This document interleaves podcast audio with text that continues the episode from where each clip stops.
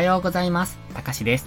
今朝も寝起きのポジティブ発言、笑顔で歯磨き、やっていきましょう。今日は、隙間時間を使うというテーマでお話しします。皆さん、隙間時間上手に使えてますか？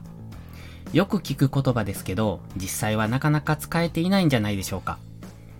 例えば、通勤途中、ちょっとした休憩時間、昼休み、お風呂の中、トイレの中、寝る前の5分、などですね。隙間時間を上手に使えると手軽に学びを増やすことができます。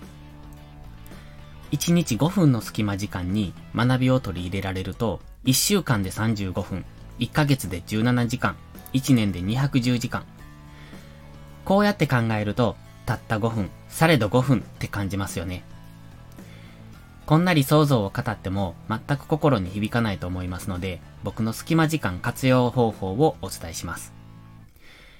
僕自身もそれほど上手に使えているわけじゃないと思うんですが、何か皆さんの参考になる内容があれば、どんどん真似してみてくださいね。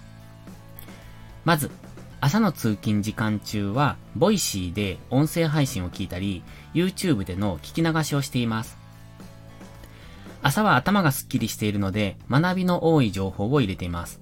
主に自分の成長につながる内容のものを聞いていますね。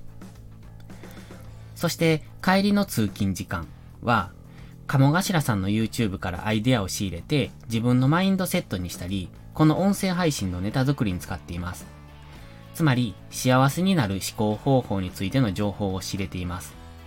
あとは Amazon Audible を聞いたりもしてます。今ハマっているのは、キングコング西野昭弘さんのゴミ人間、日本中から笑われた夢がある、ですね。これ聞いていて泣けるのでおすすめです。帰りの移動時間は仕事終わりで疲れているので、朝ほど情報量の多くないもの、心の養分になるようなものを聞いています。好きな動画とかを見るのもいいかもしれません。会社での昼休みは、ご飯を食べながらボイシーを聞いて、自分の話せそうなネタがあればメモしてます。最近お昼ご飯を抜くことも多いんですけど、その時は誰も来ない部屋にこもってひたすらこのシナリオを書いています。お昼ご飯を食べる時も早めに食べ終わってシナリオ作りをしていますね。お風呂時間は体も心も休めたいので、ただ好きな動画を流したりしてます。もしくは好きな分野の情報収集ですかね。僕の場合はガジェット系 YouTube を流して新商品の情報収集なんかもこの時間に見ます。あと、トイレではメルマガなどのメール処理ですかね。寝る前の5分は読書と思っていますが、なかなかできていません。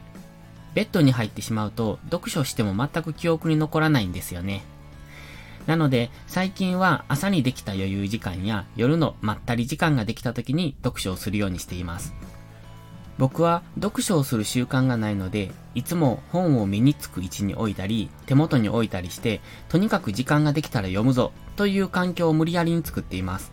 それでもなかなかできないんですが、それはこれからの改善点としてやっていきます。いかがでしたでしょうか？僕の隙間時間活用方法が皆さんへ少しでもお役に立てたのなら幸いです。努力しても成功するかはわかりません。ただ、成功するためには努力は必要です。今日もコツコツやっていきましょう。それでは、いいことから始めよう。今日も元気よく、いってらっしゃい。